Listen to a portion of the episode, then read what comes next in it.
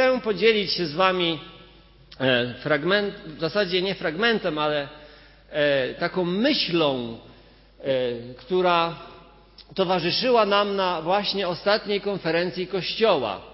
Czy bracia i siostry, nawet przyjaciele, którzy przyszliście, czy może ktoś z Was wie, jaki był ten tytuł, ten temat przewodni tej naszej konferencji w radości? Ci, co byli, to może tych nie będę pytał. Bardziej zapytam tych, którzy nie byli. Czy pamiętacie, jaki był tytuł, ta myśl przewodnia? Nikt nic nie mówi na razie, bracie. Jak, to, jak tam, jaki tytuł był? Wybory był tytuł. Nie, nie, nie był taki ten. Bo z pokolenia w pokolenie. Z pokolenia w pokolenie. I jak zobaczycie gdzieś plakat tej, tej konferencji, to tam jest taki wielki dąb na, na tle takiej łąki zachodzącego słońca. Ale przed tym wielkim dębem jest malutki dąb, dopiero wyrósł. I ja to tam tak zauważyłem, że tak jest. Myślę, że dzisiejsza uroczystość na tym nabożeństwie, także dla mnie to wiąże się troszeczkę z tym tematem konferencji z pokolenia w pokolenie. I dlatego chciałbym się też podzielić Słowem Bożym, które specjalnie przygotowałem na tam, na konferencję. Dobrze?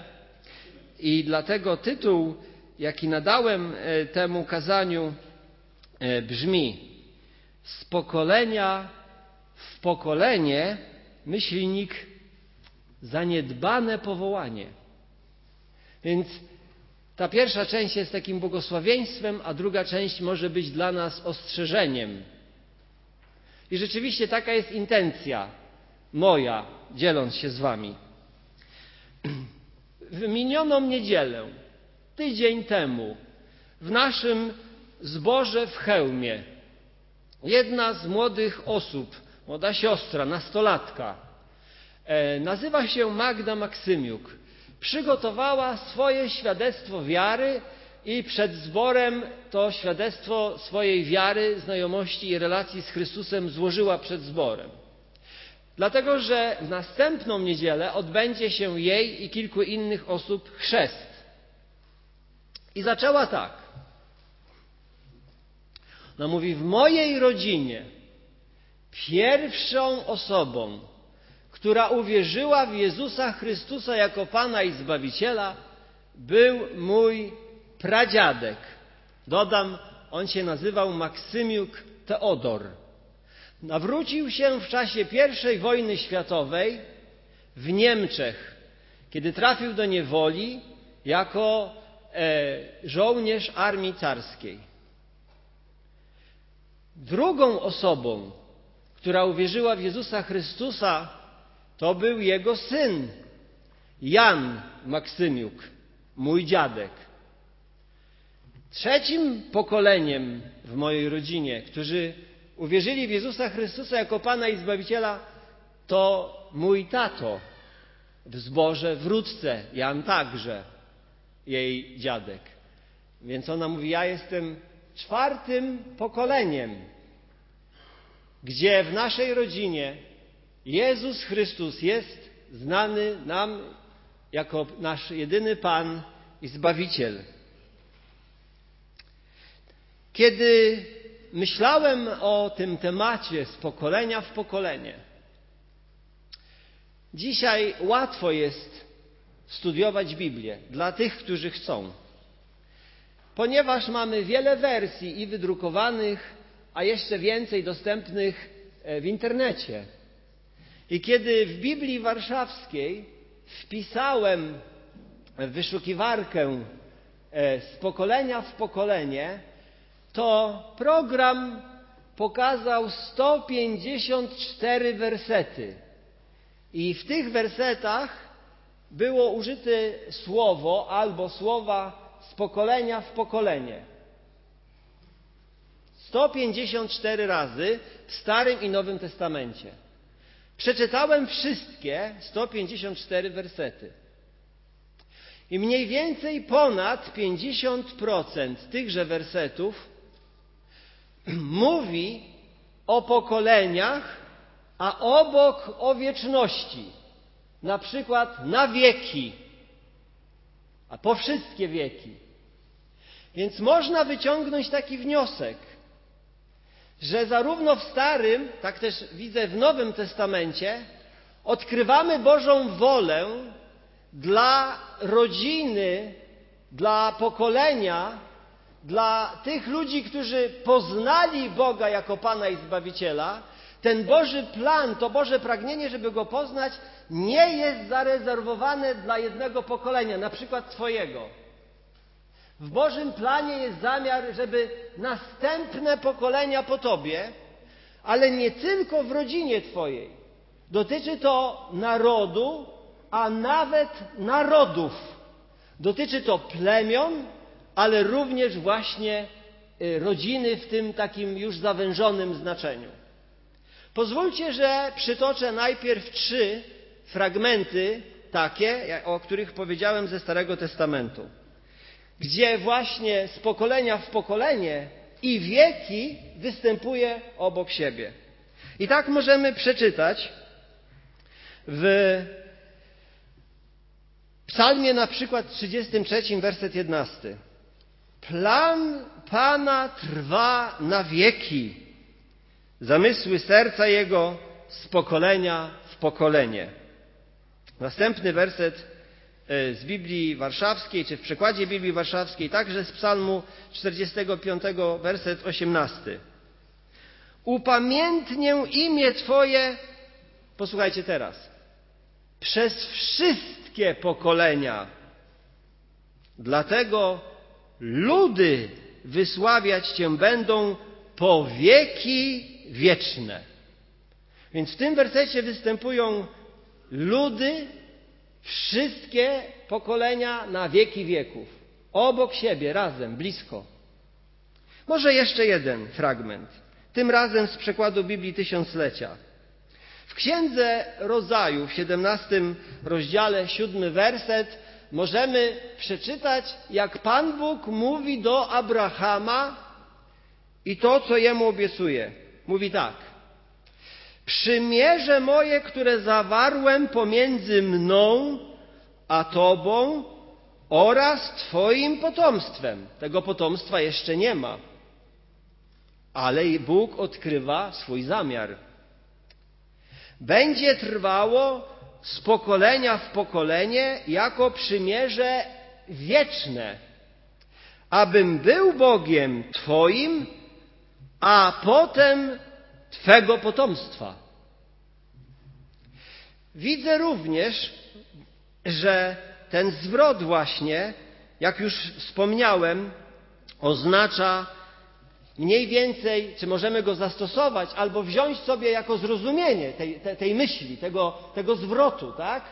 Że z pokolenia w pokolenie można powiedzieć, że oznacza bliżej nieokreślony czas, który trwa wiele wieków, związany z poszczególnym rodem, rodziną, narodem e, i tak plemieniem.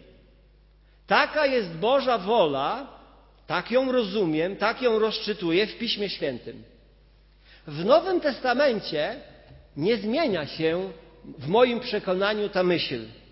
I też pozwólcie, że przytoczę trzy przykłady. Pierwszy z nich jest, jest e, e, zaczerpnięty z drugiego listu świętego Pawła do Tymoteusza. Tam czytamy e, w rozdziale pierwszym, piąty werset przekładzie Biblii Warszawskiej. Przywodzę sobie na pamięć, i chyba dalej większość z Was już zna, nieobłudną wiarę Twoją, która była zadomowiona w babce Twojej, Loidzie, i matce Twojej, Eunice, a pewny jestem, że i w Tobie żyje. Tak napisał apostoł Paweł do Tymoteusza. Następny werset dotyczy i pochodzi z listu Pawła do Efezjan, trzeci rozdział, dwudziesty pierwszy werset. Posłuchajcie teraz. Temu niech będzie chwała w Kościele i w Chrystusie Jezusie, i teraz bardzo ważne, po wszystkie pokolenia, na wieki wieków. Dokładnie to samo, co w Starym Testamencie.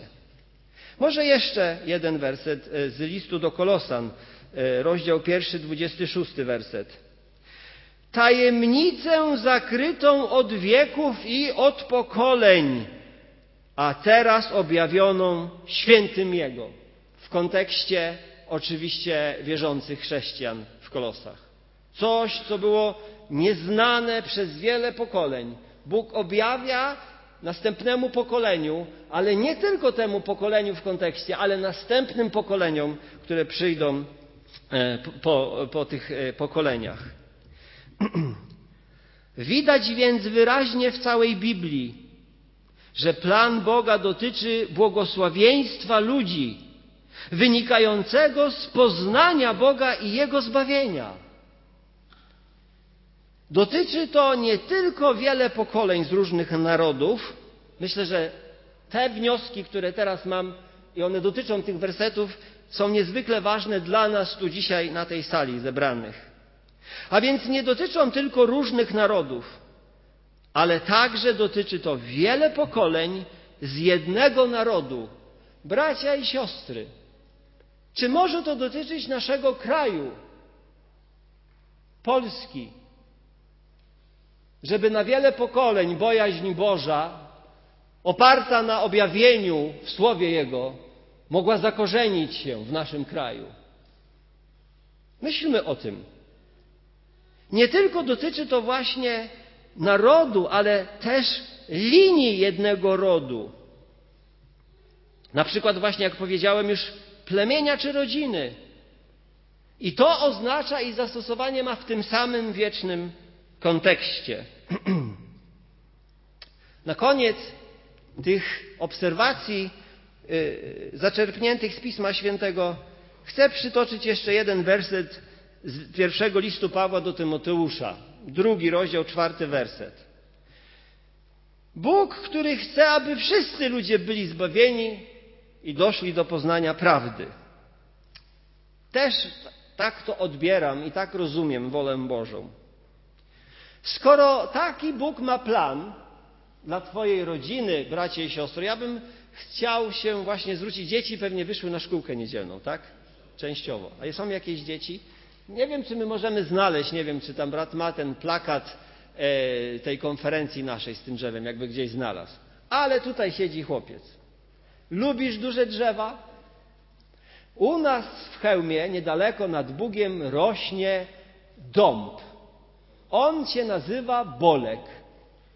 I trzeba dorosłych osiem mężczyzn, ośmiu mężczyzn, żeby pień, nie wokół korzeni, ale sam pień tego drzewa e, objąć. Ośmiu dorosłych mężczyzn. Zanim ten dąb wyrósł, on był malutkim drzewkiem. Pan Bóg ma dla ciebie plan. Jak on ma na imię ten chłopiec? Filip, Filipie. Bóg ma dla ciebie plan. Przed tobą byli inni wierzący w tym miejscu. Teraz ty masz dojrzewać w Bogu. Ale po tobie, nawet jeżeli dzisiaj sobie tego nie możemy wyobrazić, tobie pewnie jeszcze trudniej, mają być następne pokolenia, które Bóg chce powołać do wiary. Tak rozumiem Bożą wolę i Jego objawienie. Wiecie, że to jest dla mnie i powinno być dla nas wszystkich wielkim błogosławieństwem, bo z tego płynie ogromna pociecha dla nas ludzi. Ogromna pociecha. Jak możemy ten Boży plan, bo rozpoznać, to go już rozpoznaliśmy. Ale jak możemy go odebrać, żeby on się stał, bracia i siostry, faktem, rzeczywistością w Twoim, w moim życiu. Osobiście wierzę, że to też nie jest skomplikowane. Uważam, że możemy ten plan osiągnąć, ten plan Boży, zamiar Boży, przez, uwaga, mądre, bogobojne, oparte na wierze w Boże Słowo, w Piśmie Świętym, osobiste decyzje w życiu. Powtórzę to. Wierzę, że ten Boży zamiar wierzący ludzie mogą otrzymać od Boga, taki jest Jego zamiar, przez mądre,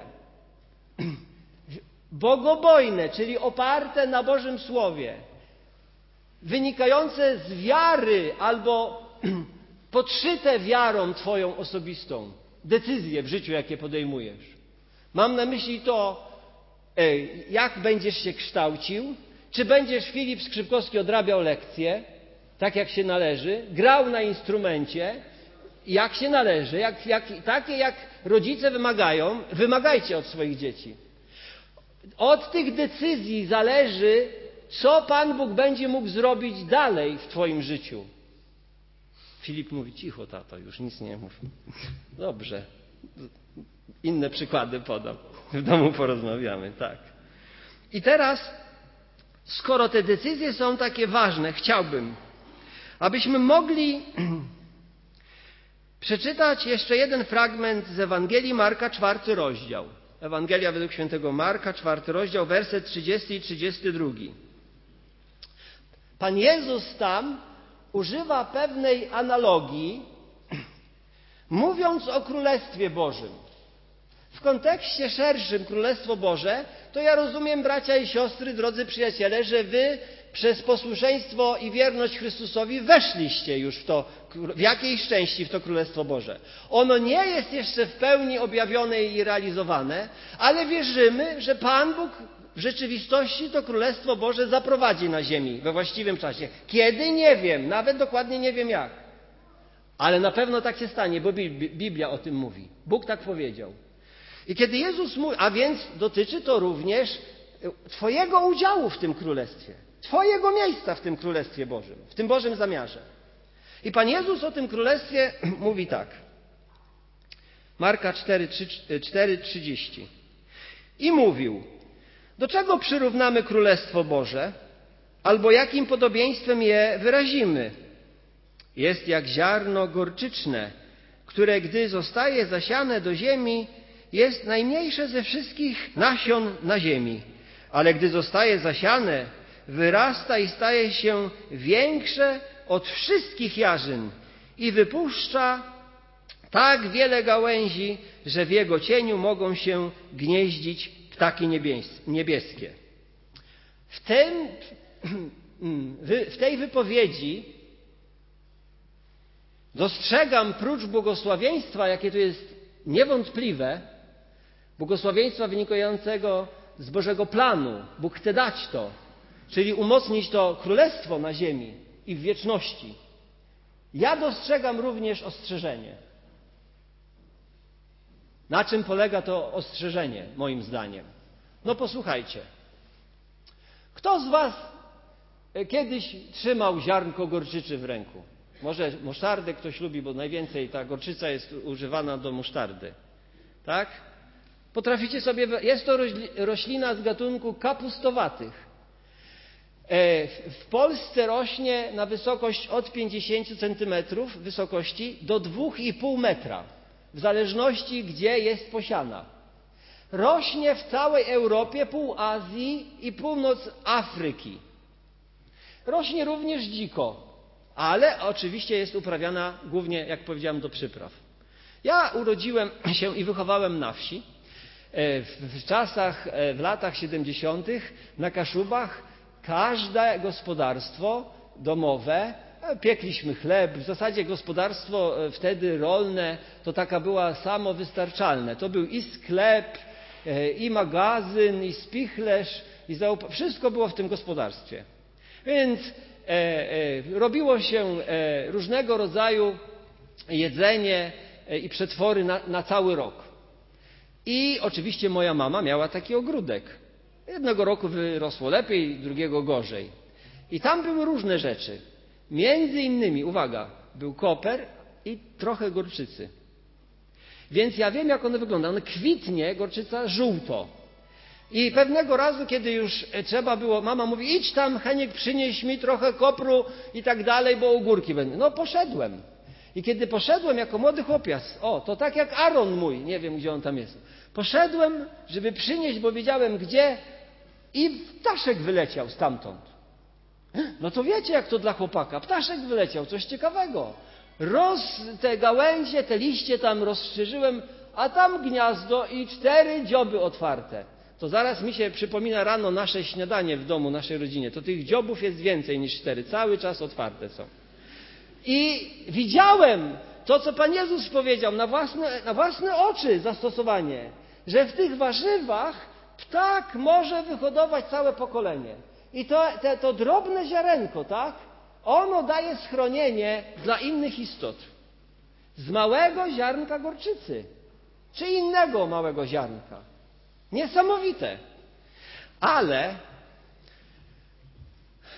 gdybyście dostali dzisiaj ode mnie, a szkoda, że nie przyniosłem, mogłem kupić w sklepie przecież i rozdać wam po jednym ziarnie gorczycy. Gdybym wam dał do ręki ziarnko gorczycy, czy ktoś z nas, by pomyślał, że to jest coś wartościowego? Czy w tej rzeczywiście analogii nie ma ostrzeżenia, że to Królestwo Boże, uwaga, jest kruche, delikatne, na początku niepozorne, łatwo je można porzucić, zgubić, gdyby spadło na podłogę, prawdopodobnie gołym okiem niezauważalne. Ale jednak w sobie i w swojej naturze ma wiele pokoleń w genetyce, przyszłych pokoleń, tegoż właśnie tejże rośliny. Na wiele lat, na wiele wieków. Więc do czego zmierzam? Bracia i siostry, pielęgnujcie poznania Boga w waszym życiu. Pielęgnujcie poznanie Boga, jakie Bóg wam dał do waszej rodziny czy do waszego zboru. Łatwo może być taka pokusa, że to może się znudzić. Na nabożeństwie kaznodzieja mówi za długo i za nudno. Grupa biblijna jest za daleko, żeby pójść. A modlić się na co dzień już się nie modlę, bo nie zdążę do pracy. I tak dalej, i tak dalej. W tygodniu nie mam czasu przyjechać 70 kilometrów na grupę biblijną do innej wierzącej rodziny. A poza tym, co my będziemy czytać, już tą Biblię znamy. Łatwo pominąć się albo mijać się z Bożym Królestwem na co dzień. Naprawdę łatwo. Przecież telewizja jest ciekawsza, kiedy mamy średnio 300 programów, a internet na cały świat mogę wejść w jednej chwili. Tam są dopiero ciekawe rzeczy. Kto to widział? Jeszcze, żeby się modlić z kimś, z sąsiadami, czy gdzieś wieczorem pójść. Po to, żeby się pomodlić. Nie, to dzisiaj to jest chyba staroświeckie i niepotrzebne, prawda? Właśnie. Można się z tym minąć.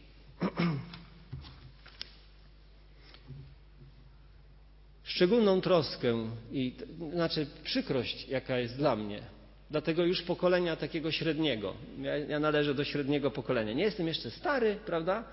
Ale nie jestem młody. Zobaczcie, ile naszych, waszych dzieci, do rodziców się zwracam, w moim wieku albo do dziadków o pokolenie wyżej, ci, którzy byliście przede mną. Ile waszych wnuków wyjechało z Polski za chlebem do innych miast, bo pracę? Jak dużo z nich, wychodząc z waszej rodziny z waszego zboru, nie przyłączyło się do żadnego kościoła? Jak dużo z nich wzięło sobie partnerów, męża, żonę niewierzących? Łatwo minąć się następnemu pokoleniu z tym Bożym Królestwem. Naprawdę łatwo. I wydaje mi się, że w tym właśnie, w tej jest właśnie to ostrzeżenie. Chciałbym podać Wam jeden przykład, który w jakiejś części przeżyłem na początku tego roku kalendarzowego. Przykład, który swoje korzenie ma jeszcze przed wojną. Między Przemyślem a Ustrzykami, jakby jechać tą drogą na Ustrzyki, 15 kilometrów przed Ustrzykami jest taka miejscowość, może ktoś z Was tam był, w Bieszczadach, Jureczkowa. I na początku tego roku otrzymałem telefon z prośbą, żebym pojechał na pogrzeb do Jureczkowej. Pierwszy raz w życiu usłyszałem o tej miejscowości. Jureczkowa. A dlaczego ja mam jechać na pogrzeb?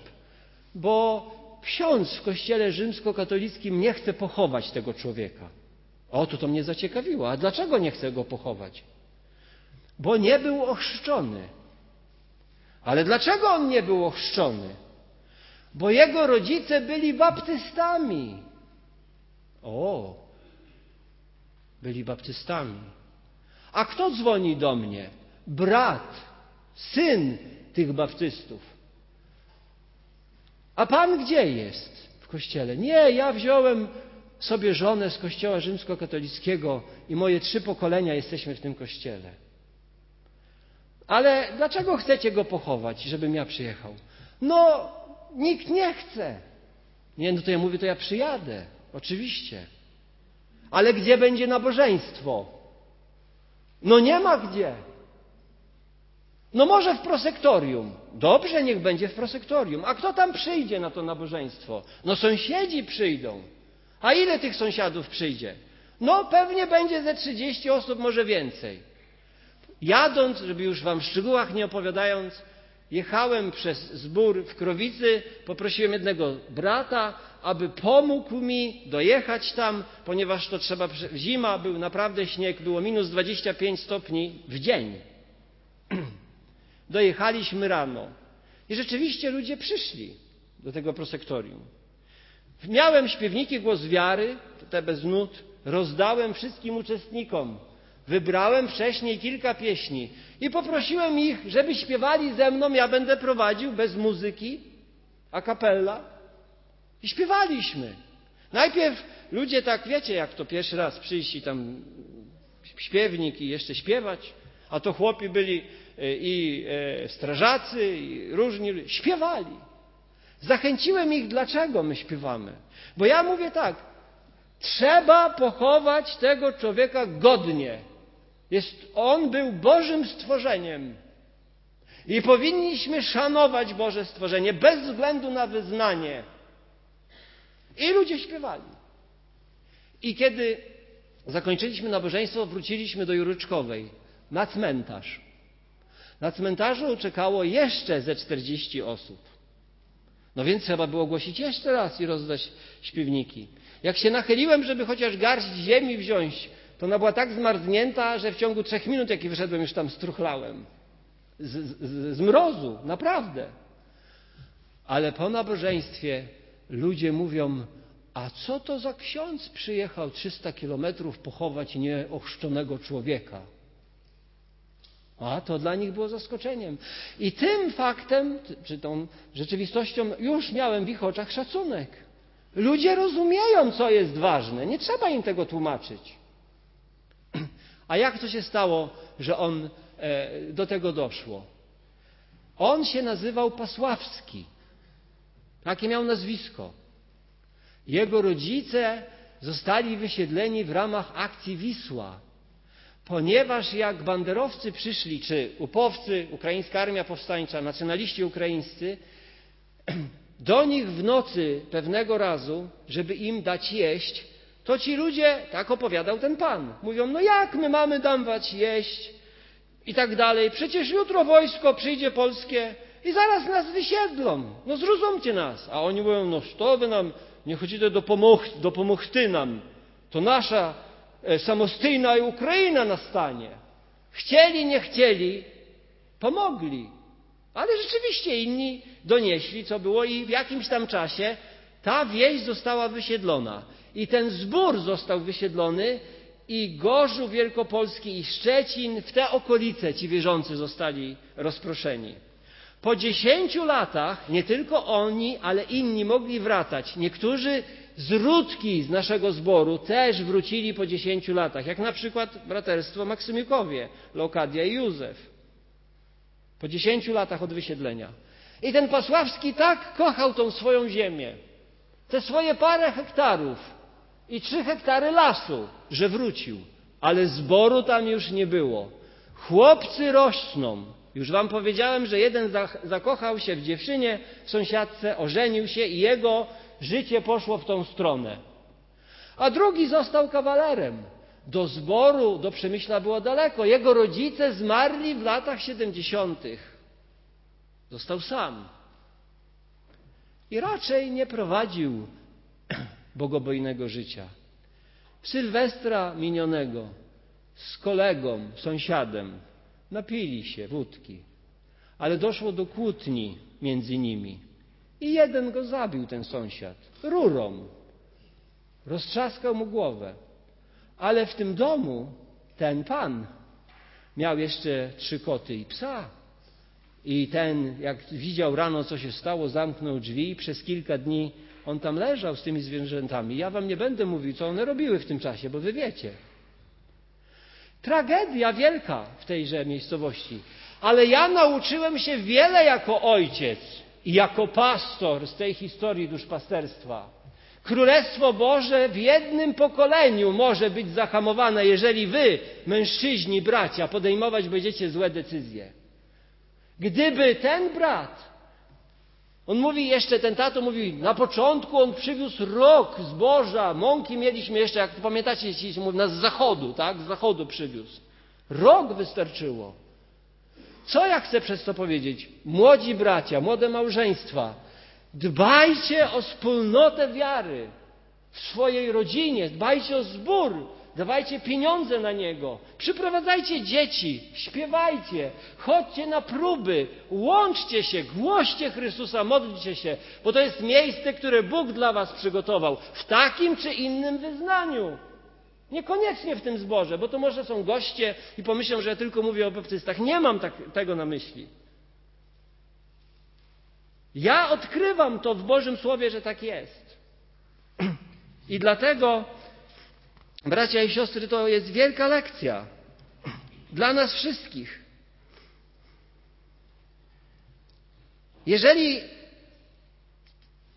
wyuczysz w sobie taki styl w Twoim życiu, jeżeli wyuczysz sobie w to, że będziesz czytać Biblię, modlić się ze swoimi dziećmi, jeżeli wyuczysz to w sobie, że nabożeństwo jest ważne, gdziekolwiek ono by było zorganizowane, i że to jest Boża wola, żeby zatroszczyć się o to królestwo w Twoim życiu, żeby pielęgnować tą wiarę.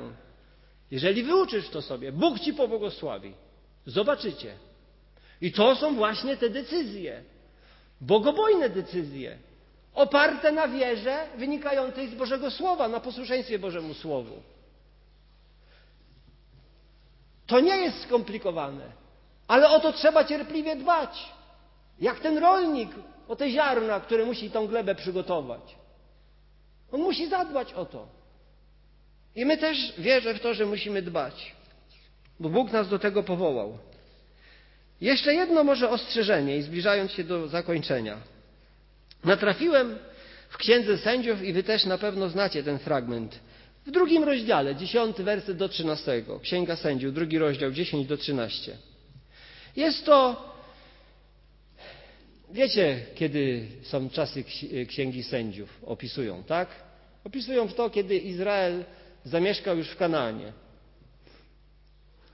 Gdy również całe to pokolenie wymarło, to, które przyszło. I nastało po nim po nich inne pokolenie, które nie znało Pana, ani tego, co On uczynił dla Izraela. Zaczęli synowie izraelscy czynić zło w oczach Pana i służyli balom. Opuścili Pana, Boga ojców swoich, który ich wywiódł z ziemi egipskiej i chodzili za innymi bogami spośród bogów ludów okolicznych i oddawali im pokłon. I to szczególnie mnie dotyka drażniąc Pana. Tak opuścili Pana i służyli Balowi i Asztartom. Może ktoś z nas dzisiaj, szczególnie jeszcze raz zwracam się do mężczyzn, bez względu na to, ile macie lat. Nie bądź tym, który drażni Pana. Przez swoje lenistwo. Przez niezrozumienie, do czego Bóg Cię powołuje. Nie drażnij Pana, Boga wiekuistego. Nawet jeżeli gdzieś tu w tym coś Ci się nie podoba, dbaj o to. Bóg Cię przeprowadzi dalej. I widzimy, że potem w tych czasach sędziów Bóg dał władzę innym plemionom i Izrael musiał im służyć. Był upokorzony. Czy nie ma większego upokorzenia dla nas, rodziców, gdybyśmy mieli zastosować tą prawdę, Wierzących, którzy zachowują wiarę, powiedzmy, do śmierci. Ale nasze dzieci poszłyby świat. Gdzie myśmy byli przez te lata wszystkie? Co z tymi obietnicami z pokolenia na, w pokolenie na wieki wieków? To Pan Bóg nas opuścił, czy my Boga opuściliśmy? To Pan Bóg nas opuszcza, czy my regularnie opuszczamy Boga? Sami sobie odpowiedzcie, bo wierzę, że Duch Święty Wam podpowiada. Z całego serca wierzę, że Bóg, powołując nas do wiary, prowadzi nas przez wieki i na wieki i z pokolenia w pokolenie. Zakończę cytatem z Księgi Psalmów 79, 13 w przekładzie Biblii Warszawskiej. Jako Bożą wolę jesteście w stanie zapamiętać, zapisać sobie życzenie nasze, pragnienie, bo do tego Was chcę teraz wezwać do modlitwy. Chciałbym, żeby powstało w Tobie, bracie, siostro, pragnienie przed Bogiem, które masz wyrazić za chwilę, własnymi słowami. Powiedz to Bogu, jeżeli tego pragniesz, żeby tak było jak w tym psalmie. My zaś, lud Twój, no a teraz tak jest. Wierzymy, że jesteśmy ludem Bożym przez wiarę w Chrystusa. My zaś, lud Twój i owce pastwiska Twojego, będziemy sławić Cię na wieki. Będziemy opowiadać chwałę Twoją z pokolenia w pokolenie. Czego życzę sobie i Wam. Niech Bóg nam to da. Amen.